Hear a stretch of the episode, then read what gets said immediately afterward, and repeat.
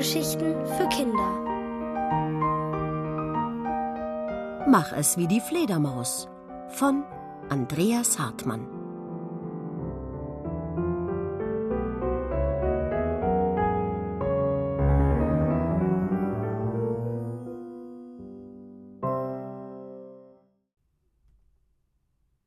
Auf Fledermausjagd. Sarah frühstückt so schnell wie noch nie. Heute geht es auf Klassenfahrt. Da will sie auf keinen Fall zu spät kommen. Sie verbrennt sich sogar die Zunge am Kakao. Trink langsam, mahnt Papa. Das ist wieder typisch für Erwachsene, denkt Sarah. Jeden Schultag muss sie sich anhören, dass sie sich beim Frühstück beeilen soll. Nur heute heißt es, hätt's nicht so. Entschlossen schiebt sie die Tasse von sich. Sie will endlich los. Hast du auch nichts vergessen? fragt Papa. Da ist sich Sarah sowas von sicher. Zweimal hat sie gestern ihre Reisetasche aus und wieder eingepackt, um zu schauen, ob sie wirklich alles dabei hat. Regenjacke, Gummistiefel. Schließlich liegt die Herberge mitten im Wald und sie wollen Tiere und Pflanzen erforschen. Sarah hätte gerne noch ihr Nachtlicht eingepackt, das sie nachts immer anhat. Aber Papa hat gemeint, sie sei schon so alt, da würden die anderen nur lachen. Papa hat gut reden. Er muss nicht in einem fremden Haus übernachten. Zum Glück teilt sich Sarah ein Zimmer mit ihrer besten Freundin Eileen. Sie hat zwar auch Angst im Dunkeln, aber zu zweit wird das schon klappen. Nachts ohne Licht. Die Vorfreude kribbelt in Sarahs Bauch. Ganz ohne Papas Hilfe schleppt sie ihre Tasche zum Treffpunkt vor der Schule. Eileen ist schon da, und als der Bus kommt, sichern sie sich zwei Plätze ganz vorne. Ben kommt wie immer zu spät. Und anstatt sich im Bus einfach auf einen freien Platz zu setzen, damit es endlich losgeht, streitet er sich mit Simon und Tarik, wer ganz hinten sitzen darf. Jungs, stöhnt Sarah. Die erste Tüte Fruchtgummi hat sie mit Eileen schon halb leer gegessen und sie sind nicht mal vom Parkplatz runter. Endlich klärt ihre Lehrerin, Frau Schünemann, die Sitzordnung und der Bus rollt los. Die Fahrt kommt ihnen ewig lang vor. Sie leeren zwei Tüten Fruchtgummis, während die Jungs hinten drei Spucktüten füllen. An der Waldherberge angekommen, will Frau Schünemann sofort die Zimmer verteilen.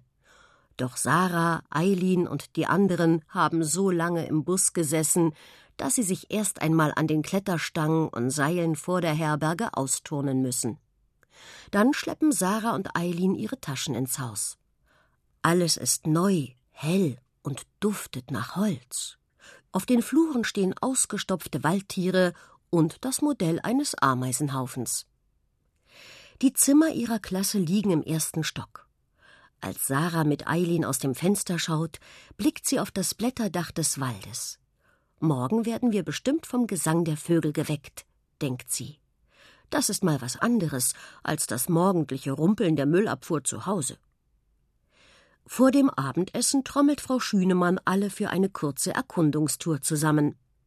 Während sie einen schmalen Pfad entlang laufen, erzählt sie von den Fledermäusen, die hier in Baumhöhlen leben und die sie auf Nachtwanderungen beobachten wollen.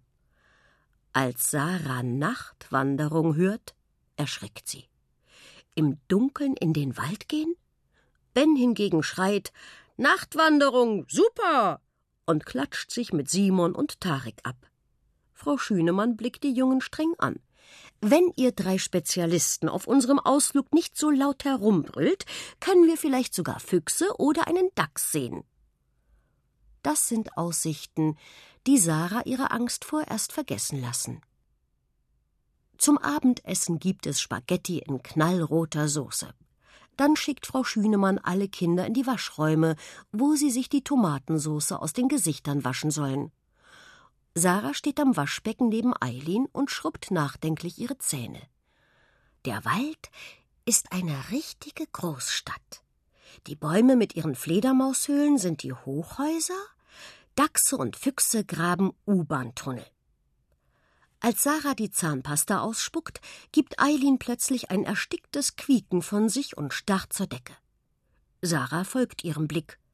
Eine Fledermaus hat sich durch das offene Fenster in den Waschraum verirrt und kurft hektisch umher. Ihre Flügel klatschen. Schon hat Eileen die Tür aufgestoßen und brüllt in den Flur In unserem Waschraum ist eine Fledermaus. Simon, der gerade im Schlafanzug vorbeigeht, bleibt unschlüssig stehen. Bestimmt will er schauen, was los ist. Aber er darf nicht in den Mädchenwaschraum. Sarah weiß, da macht Frau Schünemann keine Ausnahme. Doch Hilfe hätte sie jetzt auch gern. Da schießt die Fledermaus durch die Tür hinaus und fliegt knapp unter der Flurdecke entlang. Alle Kinder der Klasse rennen kreuz und quer dem Flattertier hinterher. Einige im Schlafanzug, manche nur im Schlüppi.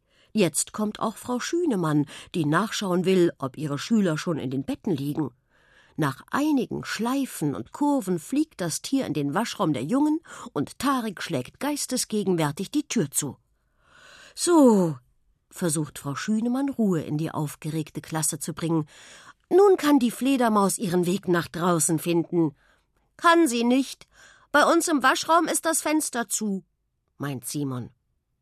Gespanntes Schweigen auf dem Flur. Sarah muss wieder an den Wald als Großstadt denken. Und dann erinnert sie sich daran, wie sie einmal im Urlaub auf einem Markt in Ankara ihre Eltern verloren hatte. Eine freundliche Frau, von der Sarah kein Wort verstand, hatte sie an die Hand genommen und ihr geholfen, ihre Eltern wiederzufinden. Sie schaut Eileen an. Eileen nickt zurück. Der Entschluss ist gefasst. Sie werden sich in den Waschraum wagen. Vorsichtig öffnen sie die Tür einen Spalt und quetschen sich durch. In wildem Zickzack schießt das Tier durch den Raum. Sarah und Eileen rennen zu den Fenstern und reißen sie auf. Sarah hört das Klatschen der Flügel direkt über ihrem Kopf. Dann verstummt das Flattern. Die Fledermaus ist fort. Zurück auf dem Flur applaudieren die anderen Kinder und Frau Schünemann nickt den beiden anerkennend zu. Aber dann gibt es keinen Aufschub mehr. Jetzt heißt es Marsch in die Betten. Sarah liegt im oberen Stockbett. Immer wieder späht sie über das Geländer, ob auch wirklich keine unheimlichen Schatten durch die Finsternis schleichen. Fledermäuse haben keine Angst im Dunkeln, flüstert sie neidisch. Wie auch, meint Eileen und gähnt. So irre wie die herumflattern, haben sie für Angst gar keine Zeit. Stimmt, denkt Sarah, dumm nur, dass sie nicht fliegen kann. Ob es auch hilft, wie irre herumzurennen? Eileen kann sie nicht fragen. Die scheint ihre Angst bei der Aufregung verloren zu haben und schnarcht bereits. Und wenn sie jetzt auf dem Flur herumrennt, wird bestimmt Frau Schünemann böse. Vor lauter Nachdenken merkt Sarah nicht, wie ihr vor Erschöpfung die Augen zufallen. Als sie am nächsten Morgen aufwacht, ist sie richtig stolz. Sie hat ohne Nachtlicht in einem fremden Haus geschlafen.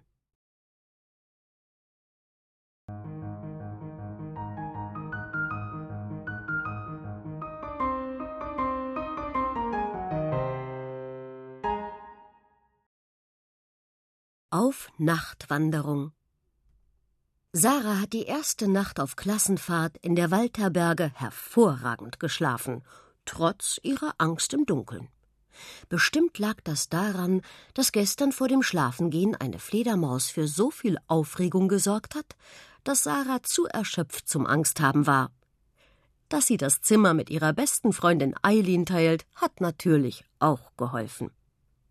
Den ganzen Tag verbringt die Klasse mit einem Förster. Er zeigt ihnen verschiedene Pflanzen und lässt Käfer auf seinen Händen krabbeln. Das ist so spannend, dass Sarah fast vergisst, dass es am Abend auf Nachtwanderung gehen soll. Und als es soweit ist, freut sie sich so darauf, Fledermäuse zu beobachten, dass sie überzeugt ist, keine Angst im dunklen Wald zu haben. Als sich alle bei Sonnenuntergang vor der Herberge versammeln, fehlen Simon, Tarik und Ben. Frau Schünemann, ihre Lehrerin, findet sie beim Kaugummiautomaten. Typisch, denkt Sarah. Immer müssen sie auf diese drei Chaoten warten. Dann marschieren sie in Zweierreihen los.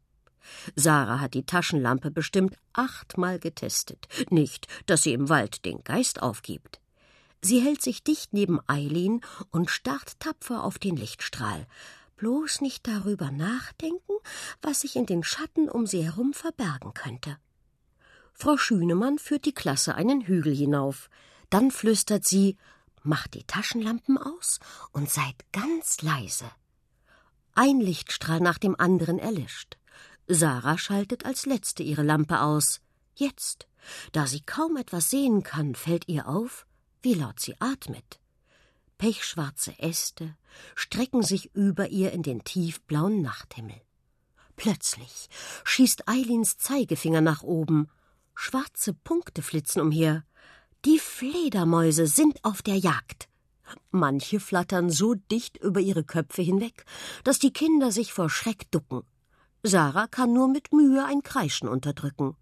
Trotzdem sind sie leise genug, dass ein Fuchs auf den Hügel trottet und sie abwartend anstarrt.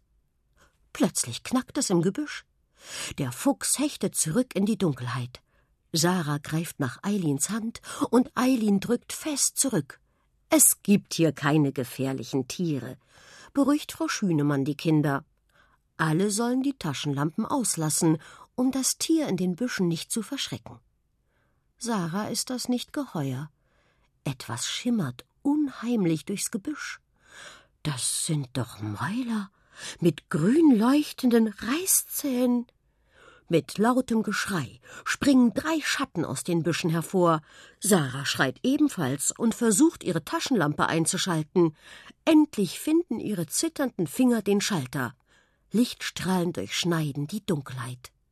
Vor ihnen stehen drei Gestalten, die sich kaputtlachen. Ben, Simon und Tarik. In ihren Mündern leuchten grüne Vampirgebisse. Das war es also, was sie sich vorhin aus dem Kaugummiautomaten gezogen haben. Eure Gesichter hättet ihr sehen sollen. ben kann vor Lachen kaum sprechen. Doch das Lachen vergeht den dreien, als Frau Schünemann ihnen eine Standpauke hält, die bestimmt jedes Tier im Wald mithört. Sarah ist sauer, denn die Nachtwanderung ist jetzt zu Ende. Frau Schünemann ist sogar nach ihrer Rückkehr in die Herberge noch so wütend, dass sie die Klasse gleich in die Betten schickt. Und wehe, es gibt diese Nacht ein großes Herumrennen. Aber wie soll Sarah einschlafen, wenn sie ständig an Vampirgebisse denken muss? Wie machen das bloß die Fledermäuse in ihren finsteren Höhlen? Haben Sie vielleicht keine Angst, weil Sie mit dem Kopf nach unten schlafen? Probieren kann sie es ja mal. Sarah hakt ihre Beine unter das Geländer des Stockbetts und hängt sich in einen Schweinebaumel. Wenn sie die Arme um ihren Körper schlingt, fühlt sie sich sogar ein bisschen wie eine Fledermaus. Und es hilft tatsächlich. Eileen will das auch ausprobieren. Unsere Köpfe sind bestimmt Tomatenketchupbrot, prustet Sarah, als sie nebeneinander hängen. Die fangen gleich an, im Dunkeln zu leuchten. Sie müssen laut lachen. Da geht das Licht an. Frau Schünemann steht in ihrem Zimmer. Jetzt ist doch keine Turnstunde. Unter ihrem strengen Blick klettern die Mädchen zurück in ihre Betten. Eine Weile kichern sie noch leise in ihre Kissen, dann wird es still. Eigentlich könnte Sarah jetzt prima einschlafen, wäre da nicht dieses fiese Pieksen. Ich muss mal voll dringend. Die Toiletten sind um zwei Ecken, aber sie darf auf keinen Fall Licht machen. Die Schünemann flippt sonst unter Garantie aus. Wie kommt sie bloß über den dunklen Flur? Mach es wie die Fledermaus, mit Ultraschall, schlägt Eileen vor. Was für ein Schall? Hat doch der Förster erzählt. Fledermäuse stoßen hohe Schreie aus, die nur sie selber hören. Wenn kein Echo kommt, ist der Weg frei. Die beiden schleichen auf den Flur, wo es so dunkel ist wie im Wald. Sarah holt Luft. Die hohen Töne sitzen oben im Kopf, das weiß sie von ihrer Mutter, die Gesangsstunden nimmt. Dann schreit sie einen Ton heraus, der so hoch in ihrem Kopf sitzt, dass er sicher gleich herausspringt. Bist du verrückt? zischt Eileen. Mir platzt das Trommelfell. Doch Sarah läuft schon los. Ihre schrillen Schreie spießen die Angst in der Dunkelheit einfach auf. Ein Echo hört sie keins. Da ist der Weg wohl frei. Es klappt super, bis eine Tür aufgeht. Oh weia, wenn das die Schünemann ist. Doch im Flur stehen nur Tarik und Ben. Was ist denn hier los? nuschelt Tarik verschlafen. Mist, denkt Sarah. Jetzt kriegen die Jungs mit, dass sie Angst im Dunkeln hat. Doch Eileen, schlagfertig wie immer, erzählt ihnen von einer Fledermaus-Rallye zu den Toiletten. Ohne Licht, nur mit Ultraschall. Was für ein Schall? fragt Ben. Doch Tarek reißt bereits die Türen der anderen Zimmer auf, um alle für das nächtliche Wettrennen zusammenzutrommeln. Schon bald rennt die ganze Klasse durch die dunkle Herberge. Alle schreien laut und laufen gegen Schränke und Türen bis die Neonröhren blinzelnd zum Leben erwachen und Frau Schünemann mitten unter ihnen steht. Was ist hier los? Donnert sie so laut, dass sich Sarah fast in die Schlafanzughose macht. Fledermaus-Rallye, stammelt Simon. Hat Tarik gesagt. Nee, das war Ben. Wieder schreien alle durcheinander. Frau Schünemann schimpft. Sarah zieht Eileen unauffällig zur Seite und dann laufen sie zum Mädchenklo. Das war knapp, seufzt Sarah und meint damit nicht nur den Ärger, dem sie gerade entkommen sind, sondern vor allem ihre Blase. Sie warten noch einen Moment, bis Frau Schünemann die letzten Jungs auf ihre Zimmer gescheucht hat und schaffen es unbemerkt zurück in ihre Betten. Doch die Aufregung hat sich gelohnt. Wenn Sarah in den nächsten Nächten Angst bekommt, hängt sie sich wie eine Fledermaus kurzkopfüber über den Bettrand. Oder sie drückt ihr Gesicht ins Kissen und spießt die Angst mit einem spitzen Schrei auf. Und zu Hause wird sie ihr Nachtlicht ihrer Cousine schenken, die ist erst zwei und hat bestimmt Angst allein im Dunkeln.